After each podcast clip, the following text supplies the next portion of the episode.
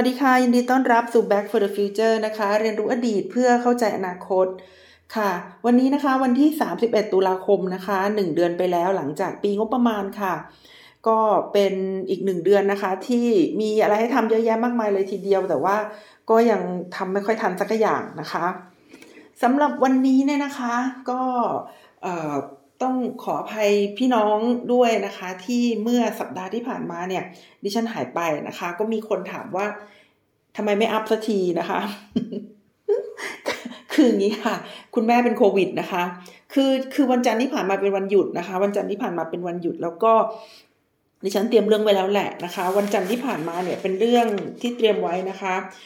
ซึ่งซึ่งมาวันนี้ก็เชยแล้วนั่นแหละก็คือเรื่องว่า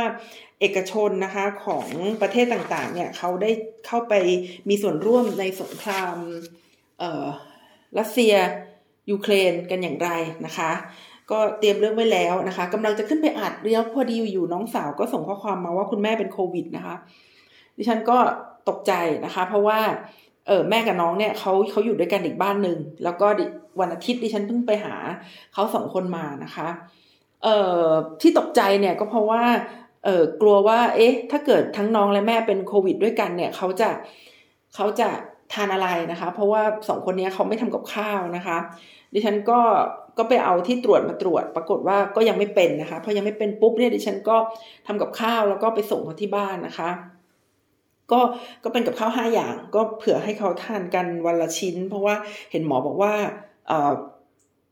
ตรวจเจอวันจันทร์ใช่ไหมให้ไปหาหมออีกทีวันศุกร์หมอบอกว่ากักตัวห้าวันก็พอนะคะ ก็เลยวุ่ยุ่งวุ่นวาย แล้วก็ขอน้องกันว่าเออพี่ skip สักวันได้ไหมหรือถ้าเกิดไม่ควรก็ก็จะไปอัดวันอังคารนะคะ น้องกันก็เมตตากรุณาบอกว่าได้นะคะ ก็สามารถ skip ได้หนึ่งหนึ่งสัปดาห์นะคะ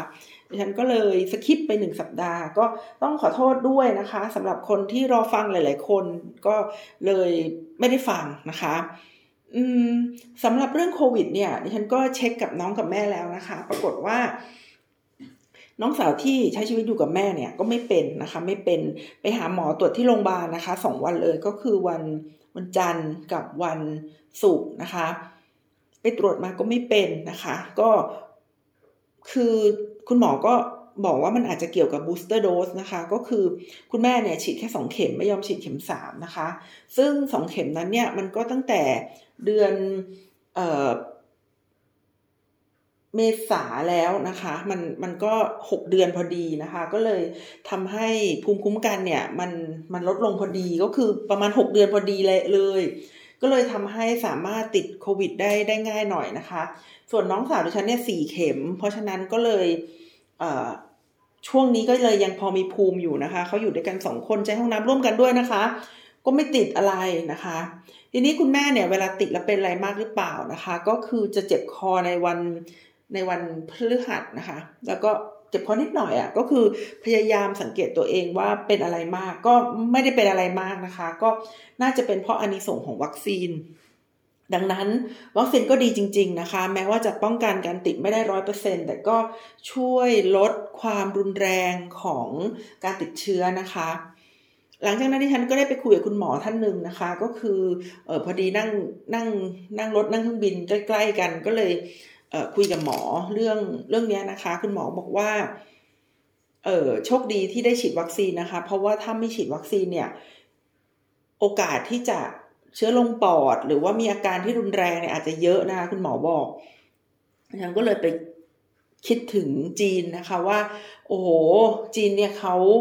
ระดมฉีดกันเนี่ย ล่าสุดเนี่ยก็น่าจะเกิน 6 เดือนแล้วนะคะ แล้วก็ตอนนี้สิ่งที่จีนระดมทำไม่ใช่ระดมฉีดยาวัคซีนนะ แต่เป็นการระดมตรวจนะคะ ดิฉันยังคิดเลยว่า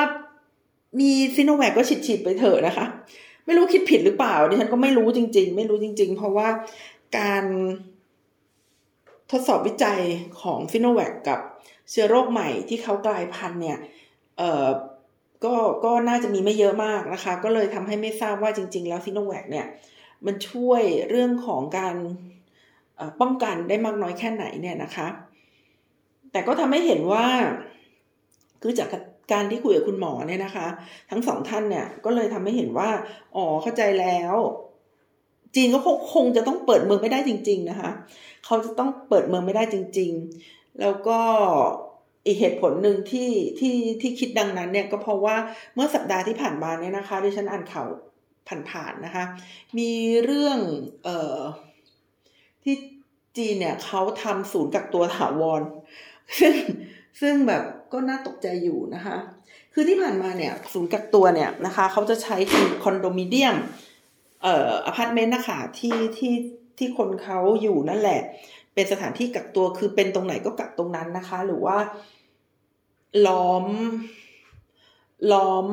สถานที่บางสถานที่เนี่ยให้เป็นสถานที่กักตัว แต่ว่าตอนนี้เขาเขาเปลี่ยนแล้วนะคะเขาก็จะเริ่มทำสถานที่กักตัวแบบแบบถาวรนะคะ ฟังฟังไปแล้วก็เศร้าเนาะแบบอุ้ยคือแบบ คุณจะอยู่กับปิดปิดเปิดเปิดอย่างนี้ไปหรือนะคะ แต่ก็คงต้องเป็นอย่างนั้นนะคะ คงต้องเป็นอย่างนั้น วันนี้นะคะที่ฉันก็เลยอยากจะมาพูดเรื่องที่เกี่ยวข้องนะคะกับโควิดนิดนึงนะคะ ว่า globalization เนี่ยมันจบจบลงไปแล้วจริงหรือเปล่านะคะ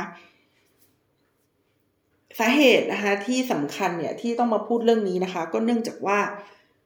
ประเทศที่เป็นโรงงานของโลกเนี่ยเขาก็ยังไม่ไม่ยอมยกเลิกนโยบายนี้นะไม่ยอมยกเลิกนโยบายโควิดเป็นศูนย์แล้วการที่เขาไม่ยอมเลิกนโยบายโควิดเป็นศูนย์เนี่ยแล้วมันมันมาเกี่ยวข้องกับ ปัญหาอื่น ๆ ของโลกด้วยเนี่ยนะคะ มันเลยได้ทำให้เกิดความสงสัยว่าโลกาภิวัตน์เนี่ยจะสิ้นสุดลงจริงหรือเปล่านะคะ แล้วคำถามนี้สำคัญอย่างไรนะคะคำถามเรื่องโลกาภิวัตน์สิ้นสุดลงหรือเปล่าเนี่ยสำคัญอย่างไรคำตอบก็คือสำคัญมากนะคะ เพราะว่าเราจะได้เข้าใจว่าไอการชะงักงานทางเศรษฐกิจนะคะ ที่เกิดขึ้นในปัจจุบันไม่ว่าจะเป็นของขาดของแพง เงินเฟ้อนะคะ แล้วก็การหยุดชะงักของการลงทุนนะคะ ที่เกิดขึ้นในปัจจุบันเนี่ย มันมันจะนานไหมนะคะ แล้วถ้ามันนานเนี่ยเราควรที่จะปรับเปลี่ยนรูปแบบไปเป็นแบบไหนนะคะ เพราะว่ามันสองปีครึ่งแล้วนะคะสองปีครึ่งแล้วที่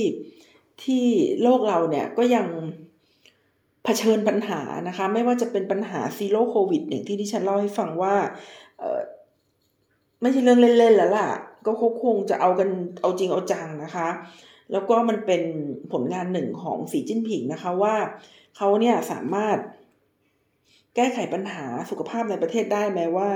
จะต้องนำมาซึ่งปัญหานะคะ ทางเศรษฐกิจแล้วก็สังคมในประเทศก็ตาม แต่เขาก็คงไม่ไม่ได้ใส่ใจอะไรนะคะซีโรโควิดเนี่ยนะคะ มันก็เลยทำให้ ห่วงโซ่การผลิตโลกเนี่ยก็ยังวุ่น เพราะว่าโรงงานหลาย ๆ ส่วนนะคะ ก็อยู่ในจีนนะคะ แล้วก็เรื่องของการขนส่งนะคะโลจิสติกต่าง ๆ มันก็เลยชะงักงานนะคะ นอกจากนี้แล้วเนี่ยมันก็ยังมีปัญหาสงครามนะคะ ซึ่งถ้านับดูเนี่ยนะคะ ก็ 8 เดือนแล้วนะคะ ที่รัสเซียเนี่ยเข้าไปบุกยูเครนทำให้เกิดปัญหาต่อ อาหารโลกนะคะแล้วก็พลังงานโลกนะคะทำให้เกิดปัญหาต่ออาหารโลกและพลังงานโลก สิ่งนี้มันคืออะไรนะคะ มันจะเหมือนในช่วงสงครามโลกครั้งที่หนึ่งหรือเปล่านะคะ คือเมื่อร้อยปีที่แล้วนะคะร้อยปีที่แล้วเนี่ย มันได้เกิดสงครามโลกครั้งที่หนึ่งในช่วงปีหนึ่งเก้าหนึ่งสี่นะคะ แล้วก็หลังจากนั้นอีกสี่ปีเนี่ยก็เกิดไข้หวัด ใหญ่นะคะระบาดที่ทำให้ผู้คนเนี่ยเสียชีวิตไป แทบจะเท่ากับจำนวนของคนที่เสียชีวิตในช่วงสงครามเลยทีเดียวนะคะ สงครามโลกครั้งที่หนึ่งแล้วก็ไข้หวัดใหญ่ใน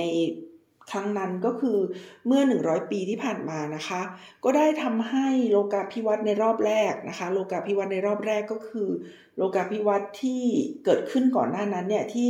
ประเทศต่างๆ เข้ามาติดต่อกันนะคะ มีการลงทุนระหว่างประเทศนะคะ ไม่ว่าจะเป็นเรื่องของไฟแนนซ์หรือว่าการลงทุนทางตรง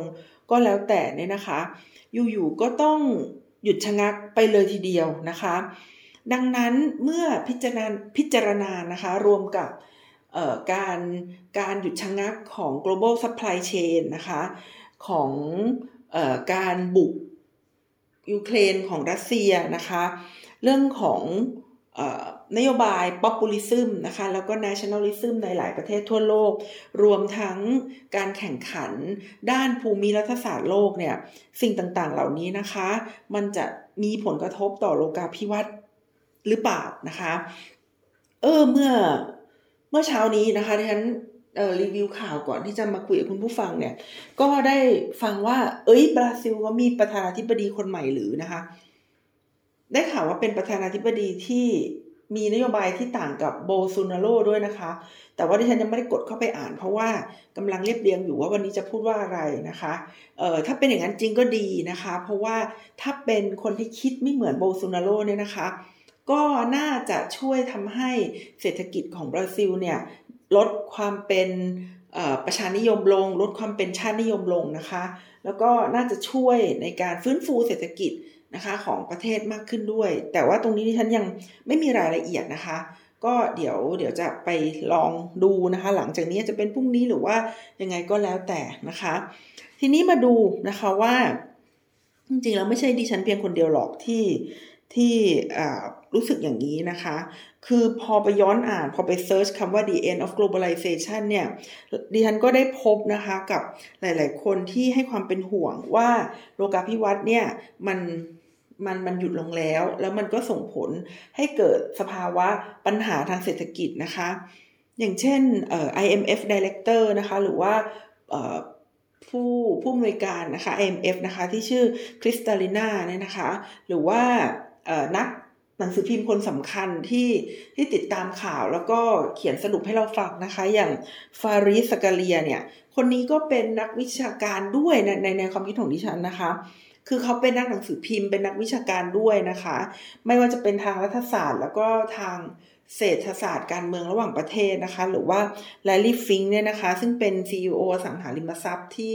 ค่อนข้างจะมีชื่อเสียงนะคะ ในระดับโลกเนี่ยเขาก็เขาก็บ่นนะคะว่าโลกาภิวัตน์มันมันมันมันล่มสลายนะคะ แต่ว่าดิฉันก็ไม่ค่อย ไม่ค่อยรู้สึกว่ามันล่มสลาย แต่มันอาจจะเปลี่ยนแปลงรูปแบบนะคะ คือจริง ๆ แล้วมันไม่ใช่ครั้งแรกเนี่ยที่บอกว่าโลกาภิวัตน์ตายแล้วนะคะ ถ้าเกิดเราไปเซิร์ชคำว่า globalization clash หรือว่า the end of globalization อะไรเงี้ย เราก็จะเห็นมันมันออกมาบ่อยเหมือนกันนะ อย่างเช่นในช่วงปี 2008 นะคะ ที่เกิด global financial crisis ที่เริ่มต้นมาจากสหรัฐอเมริกานะคะ ตลาดอสังหาริมทรัพย์ที่สหรัฐอเมริกาแล้วก็ลามไปทั่วโลกเนี่ยในปี 2008 ก็ก็ก็ก็จะมีคำพูดราวๆนี้อยู่นะคะ หรือว่าการออกจากสหภาพยุโรปของสหราชอาณาจักรนะคะ Brexit เนี่ยก็ก็ก็ก็พบ คำพูดแนวๆนี้นะคะ ว่าโลกาภิวัตน์มัน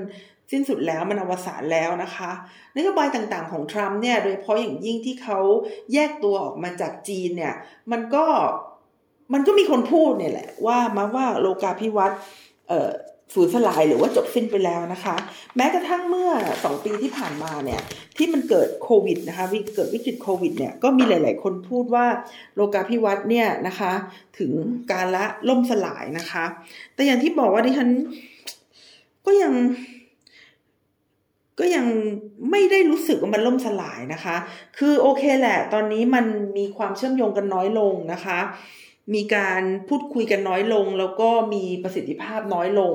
นะคะสาเหตุที่ที่ที่คิดว่าเป็นอย่างนี้นะคะ เพราะว่าโลกมันประมาณว่าแบ่งเป็นสองส่วนนะคะ ค่อนข้างที่จะชัดเจนนะคะ ก็คือเอ่อเป็นส่วนที่เป็นสหรัฐอเมริกาเป็นแกนนำนะคะ แล้วก็ทางจีนเป็นแกนนำนะคะ แต่ว่าจริงๆแล้วเนี่ยดิฉันคิดว่า แบบนี้สิเขาเรียกว่า globalization อะ ก็คืออดีตเนี่ย อดีตตั้งแต่ปี 1970 จนกระทั่งถึงปี 2008 ก็ได้อะปี 2008 ก็ได้อะมันเหมือนกับเป็นโลกาภิวัตน์ที่ไม่ใช่โลกาภิวัตน์ไม่ใช่ globalization แต่เป็น Americanization คือเป็นการสั่งการฝ่ายเดียวนะคะ จากนักธุรกิจนะคะ หรือว่าจาก ผู้นำทางการเมืองที่อยู่ในโลกเสรี หรือว่าที่อยู่ในสหรัฐอเมริกานะคะ อย่างเช่นพวกวอชิงตันคอนเซนแซสนะคะหรือว่าพวกการตัดสินใจในการลงทุนต่างๆเนี่ยมันมันก็จะมาจากคนกลุ่มเดียวในการตัดสินนะคะ ที่ผ่านมาเนี่ยโลกาภิวัตน์มันถึงไม่ได้เป็นโลกาภิวัตน์ของทุกๆ คนไง มันมันเป็นการสั่งการทางเดียวนะคะ ด้วยเหตุนี้โลกาภิวัตน์ในช่วงปี 1970 ถึงปี 2008 เนี่ย มันจึงเป็น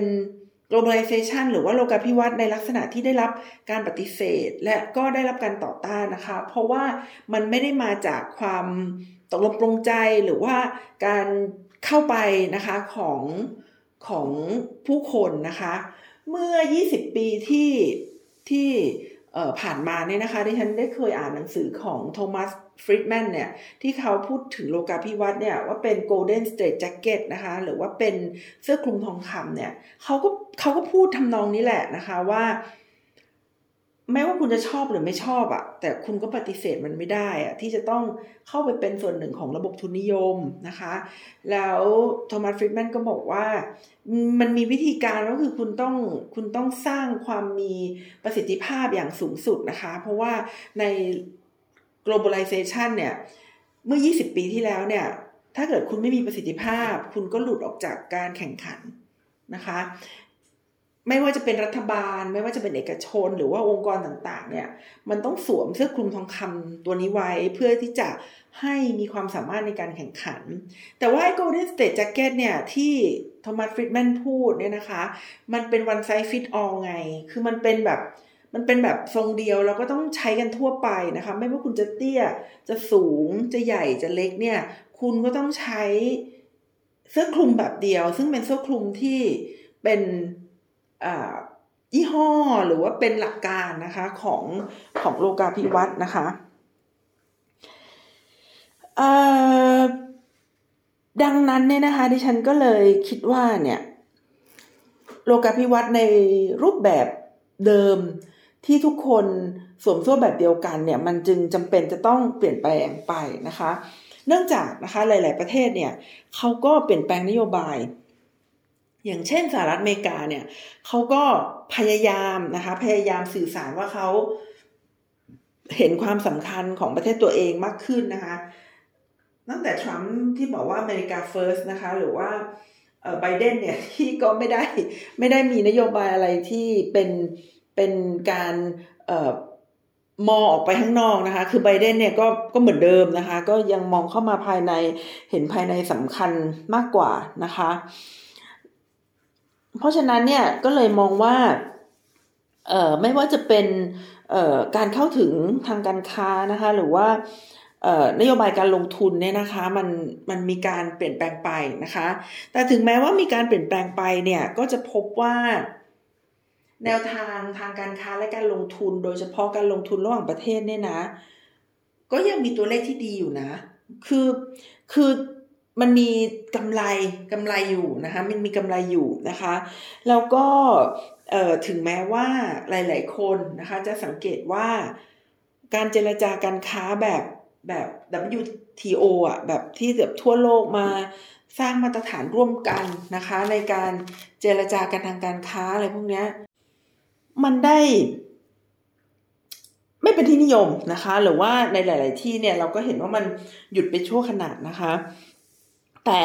การเจรจาการการค้าเนี่ยมันก็ยังเกิดขึ้นนะคะ มันก็ยังเกิดขึ้น แต่มันเป็นการเจรจาทางการค้าที่เปลี่ยนแปลงรูปแบบจากแบบทุกประเทศเหมือนกันทั่วโลกเนี่ยกลายไปเป็นการเจรจาทางการค้าในรูปแบบอื่น ๆ โดยเฉพาะอย่างยิ่งในระดับ พื้นที่นะคะในระดับท้องถิ่นนะคะ ซึ่งขยายตัวมากกว่า 2 เท่านะคะ ตั้งแต่หลังปี 2008 เป็นต้นมานะคะ เพราะฉะนั้นก็แน่นอนแหละว่าการเจรจาทางการค้าในระดับโลกเนี่ยมันมันช้าลงอันนี้แน่นอนว่าหลาย ๆ คนเห็นนะคะ แต่ว่ามันไปฟูทางด้านอื่น มันไปฟูในเรื่องของการเจรจาแบบประเทศต่อประเทศนะคะ หรือว่า การเจรจาในระดับพื้นที่มากกว่านะคะอืมนอกจากนี้แล้วนะคะตัวเลขบางตัวเลขเนี่ยที่เราเห็นว่ามันชะลอตัวนะคะ อย่างเช่น สัดส่วนของการค้าต่อ GDP นะคะ คือสัดส่วนทางการค้าต่อ GDP ในหลาย ๆ ประเทศอย่างเช่นอาเรียกได้ว่า ภาพรวมในระดับโลกก็ได้นะคะ ภาพรวมในระดับโลกเนี่ยเราจะเห็นว่าการค้าต่อ GDP เนี่ยมันลดลงนะคะ แล้วก็หลาย ๆ คนเนี่ยก็บอกว่าเออเนี่ยเห็นไหมการค้าในระดับโลกเนี่ยการค้า to GDP เนี่ยมันลดลงแปลว่าโลกาภิวัตน์มันลดลงหรือเปล่านะคะ ซึ่งถ้าวิเคราะห์จริง ๆ แล้วเนี่ยเราก็จะบอกว่าเฮ้ยตัวเลขมันไม่ได้โกหกแต่ว่าการแปลตัวเลขเนี่ยอาจจะไม่ใช่นะคะ คือการค้าต่อ GDP ลดลงเนี่ย มันอาจจะหมายความว่าเศรษฐกิจของโลกเนี่ยมันปรับรูปแบบนะคะ ไปเป็น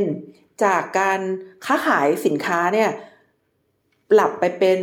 การให้บริการมากขึ้นก็ได้นะคะ อย่างเช่นประเทศของเราในประเทศไทยเนี่ยเทรด to GDP เนี่ยก็ไม่ได้สูงมากนะคะ สิ่งที่สูงมากๆนะคะที่ผ่านมาเนี่ยมันก็มาจากหลาย ๆ ส่วนประกอบกันไปนะคะ ไม่เช่นนั้นเนี่ย เวลานักท่องเที่ยวหายไปเลยเนี่ยนะคะ เราคงไม่บอบช้ำขนาดนี้นะคะ ดิฉันก็ไปหาข้อมูลมาเหมือนกันว่าการค้าขอโทษค่ะ การการท่องเที่ยวเนี่ยมีสัดส่วนเท่าไหร่ต่อ GDP ในประเทศของเรา ก็ไปพบว่า การท่องเที่ยวนะคะ มีสัดส่วนถึงหนึ่งในห้าของ GDP ของเราเลยนะนะคะ สัดส่วนหนึ่งในห้าของ GDP ของเราเลยก็ก็ถือว่าเยอะอันอันอันนี้แค่การท่องเที่ยวนะคะ แต่ว่าไฟแนนซ์เนี่ยหายากนะคะ เพราะว่ามันอยู่ในสภาพที่บางทีเรามองไม่เห็นนะคะ หรือว่าลองเปรียบเทียบว่าในโลกนี้ประเทศที่มีระดับเศรษฐกิจที่ใหญ่เป็นอันดับสองของโลกเนี่ยคือจีนนะคะ มีการปรับตัวนะคะ มีการเปลี่ยนแปลงรูปแบบทางเศรษฐกิจ แล้วก็ทำให้จีนเนี่ยนะคะเขาเมีการค้าต่อ GDP หรือว่าเทรดต่อ GDP เนี่ยลดลง ในขณะที่การลงทุนนะคะหรือว่าการบริการนะคะต่อ GDP เนี่ยมีมากนะคะ การลงทุนและการบริการใน GDP ของจีนเนี่ยมันเยอะจริงนะคะ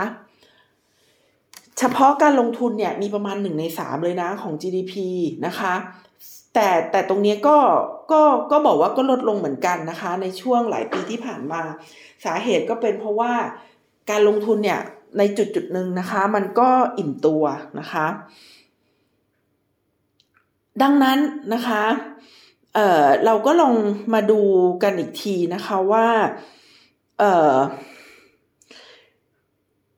จริงๆ แล้วการค้าต่อ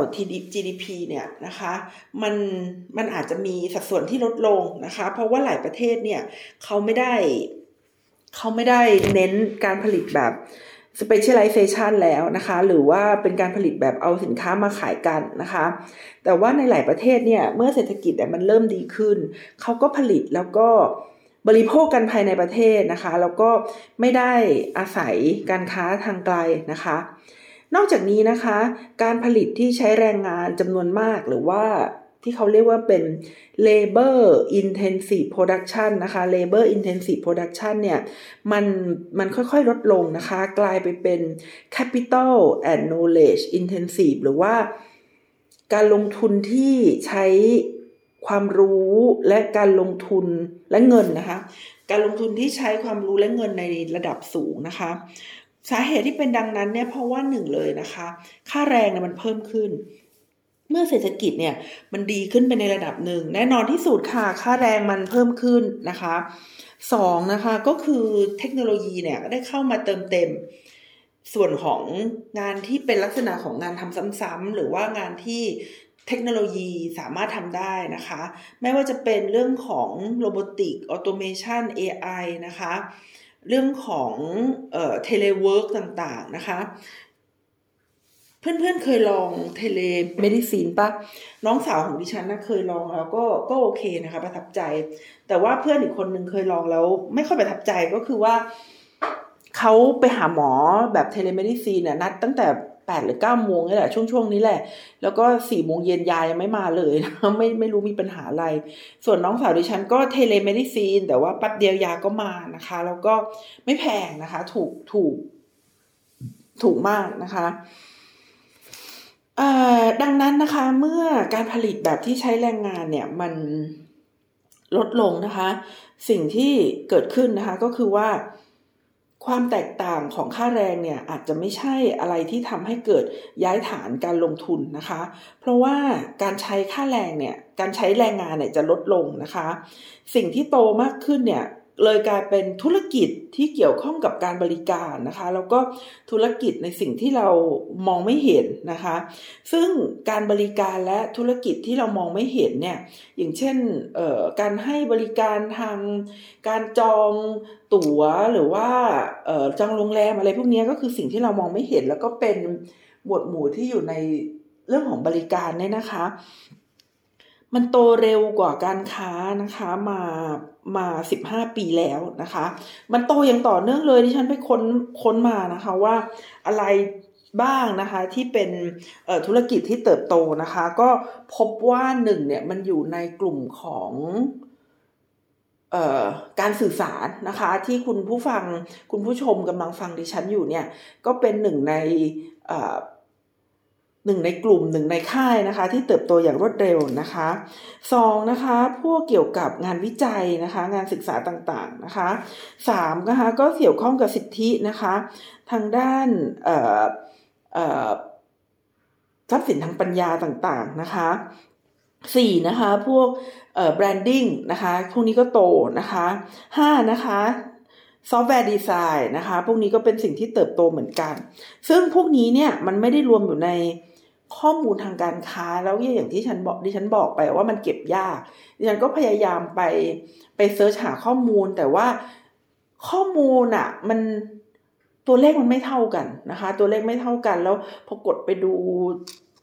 พอกดไปดูว่า เอ๊ะมันมันมันรวมอะไรอยู่บ้างนะคะ ก็ก็พบว่าเขาเก็บข้อมูลด้วยวิธีที่ต่างกัน แล้วก็มีตัวชี้วัดที่ต่างกัน มันมันก็เลยทำให้เรามองไม่เห็นนะคะ มัน บางอันมันก็มันก็อยู่ในพื้นที่หรือว่าบัญชีของที่อื่น อย่างเช่น เวลาเราซื้อของอะค่ะ Agoda s h o p e e เอ่อหรือว่าต่างๆเนี่ยนะคะบริษัทหลายบริษัทเนี่ยก็ก็มีศูนย์กลางอยู่ที่ต่างประเทศ ดังนั้นมันก็เลย track ได้ได้ยากพอสมควรนะคะ ดังนั้นดิฉันก็เลยสรุปว่าโลกาภิวัตน์มันไม่ได้ หยุดแต่ว่าความซับซ้อนเนี่ยมันเพิ่มขึ้นในระดับที่เรามองไม่เห็นไม่เข้าใจนะคะ แล้วก็แล้วก็จับต้องไม่ได้นะคะ มีหลายคนอาจจะเถียงนะคะว่าเอ้ยไอ้ดีคัพปลิงล่ะไอ้ไอ้การแยกกันทางการค้าระหว่างสหรัฐอเมริกาและจีนล่ะนะคะ หรือว่าการไล่รัสเซียออกไปจากสวิฟล่ะตอนที่รัสเซียเนี่ยเข้ามาบุกยูเครนนะคะ ตรงนี้ที่ฉันได้คุยกับนักเศรษฐศาสตร์คนหนึ่งเลย ก็คือวันนั้นเขามาบรรยายที่ที่ทำงานนะคะดิฉันก็ไปนั่งคุยกับเขาแล้วก็ถามว่าอาจารย์มีข้อมูลเกี่ยวกับดีคัพปิ้งหรือเปล่าว่ามันมันจริงหรือว่ามันเป็นแค่ การสื่อสารทางการเมืองเอาพูดง่ายๆเป็นแค่การหาเสียงหรือเปล่า หรือว่ามันมันมันแยกตัวกันจริงๆ อาจารย์บอกว่าเออ ผมดูข้อมูลนี้เมื่อคืนเลย แล้วอาจารย์เขาก็หายไปแป๊บหนึ่งนะคะ ช่วงเบรกแล้วก็เดินมาหาดิฉัน แล้วก็เอา iPad มาให้ดูนะคะเขาบอกว่าเอ่อแม้ว่าจะมีการไล่รัสเซียออกไปจากสวิฟนะคะ แล้วก็เอ่อ ถอนการลงทุนนะคะหรือว่าแบรนด์เนี่ยตัวเองเนี่ยนะคะอย่างเช่นพวก Starbucks McDonald เนี่ยนะคะออกมาจากรัสเซียนะคะ มีการรณรงค์ว่าไม่ซื้อพลังงานแล้วก็ไม่ขายสินค้า อุตสาหกรรมและสินค้าไฮเทคนะคะให้กับรัสเซียนะคะ ก็คือทั้งหมดที่ที่ฉันว่ามาเนี่ยมันเกิดผลต่อเศรษฐกิจนะคะ หรือว่าการทหารหรือว่าปัจจัยทางจิตวิทยาเนี่ยนะคะ แต่ว่าไม่ได้ตัดรัสเซียออกไปจากโลกาภิวัตน์นะคะ ไม่ได้ออกเออไม่ได้ตัดรัสเซียออกไปจากโลกาภิวัตน์นะคะ อย่างเช่นข้อมูลที่เห็นนะคะก็คือรัสเซียกับจีนเนี่ยนะคะ มีการติดต่อกันทางการค้ามากขึ้นนะคะ หรือว่ารัสเซียกับอินเดียเช่นกันนะคะ อย่างออสองประเทศนี้นะคะ ซื้อ สินค้าด้านพลังงานจากรัสเซียเนี่ย เพิ่มขึ้นเท่าหนึ่งนะคะ เพิ่มขึ้นเท่าหนึ่งเลยทีเดียวนะคะ ส่วนประเทศกำลังพัฒนาหลายประเทศนะคะ ก็ซื้อเมล็ดพืชนะคะ แล้วก็ปุ๋ยจากรัสเซียแล้วก็หลายประเทศนะคะ ก็ก็ซื้ออาวุธนะคะอ้าวรัสเซียนะมันรัสเซียแล้วความขัดแย้งระหว่างสหรัฐอเมริกาและจีนล่ะนะคะ หลาย ๆ คนก็คง ตั้งคำถามกับดิฉันแบบนี้นะคะความขัดแย้งระหว่างสหรัฐอเมริกาและจีนทำไงนะคะ ซึ่งเอาเอาเอางี้สิ่งที่เราเห็นนะคะ ก็คือสินค้าที่เป็น dual use นะคะ หรือว่าสินค้าที่สามารถใช้ได้ในทั้งในทางการค้า และในทางการทหารนะคะ อย่างเช่นนะคะ อย่างเช่นอะไรบ้าง อย่างเช่นพวกเซมิคอนดักเตอร์นะคะหรือว่าพวกชิปที่มี ชิปแบบฉลาดมากอะชิปเล็ก ๆ อะไรประมาณนี้นะคะ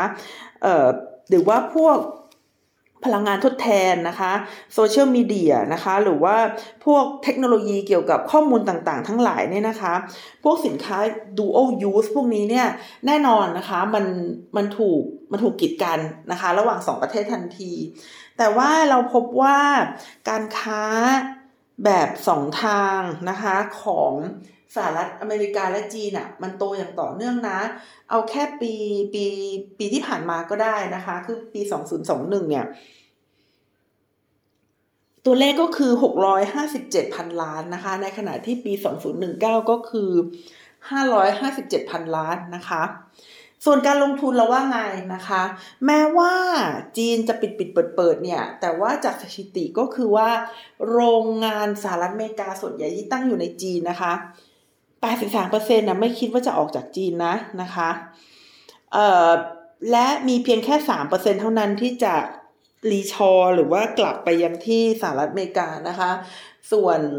เอ่อ60%เนี่ยบอกว่าจะเพิ่มการลงทุนด้วยซ้ำนะคะ ดังนั้นนะคะะจริงๆแล้วสิ่งที่จีนเนี่ยเขายังทำไม่ได้นะคะ แล้วก็ยังต้องการพึ่งพา สหรัฐอเมริกานะคะก็คือในเรื่องของการพึ่งพาทางเทคโนโลยีตั้งแต่ต้นจนจบนะคะเขายังทำไม่ได้นะคะ ยังไม่สามารถทำชิปแบบแบบที่เป็นทันสมัยสุดๆนะคะ เหมือนกับ TMSC ของไต้หวันเขาทำนะคะก็คือคือจีนเนี่ยก็ยังทำได้เฉพาะชิปที่ที่เป็นแบบธรรมดาไปก่อนนะคะหรือว่าสินค้าอุตสาหกรรมที่ไม่ได้สลับซับซ้อนมากมายนะคะ เพราะว่ายังพึ่งพาตัวเองไม่ได้ทั้งหมดนะคะดังนั้นเนี่ยนะคะดังนั้นเนี่ย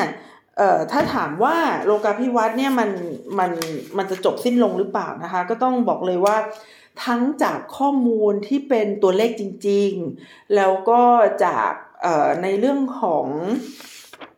ข้อมูลนะคะในเรื่องของนโยบายเนี่ยก็ต้องบอกว่าทำให้เราเห็นว่า มันไม่ได้จบสิ้นลงนะคะ แต่มันเปลี่ยนแปลงรูปแบบไป ซึ่งรูปแบบที่เปลี่ยนแปลงเนี่ยอาจจะดีก็ได้นะคะ อาจจะเป็นรูปแบบที่เกิดประโยชน์กับคนส่วนใหญ่มากขึ้น ไม่ได้กระจุกตัวนะคะ อยู่กับ แต่ในทุนในประเทศพัฒนาแล้วอย่างเดียวนะคะ ค่ะสำหรับวันนี้นะคะ ดิฉันนัชชาพัฒนอมรกุลค่ะ ก็ต้องขอลาคุณผู้ฟังไปก่อนนะคะ พบกันใหม่สัปดาห์หน้า มีเรื่องราวเรื่องใดที่อยากจะพูดคุยก็สามารถส่งข้อความมาคุยได้นะคะ สวัสดีค่ะ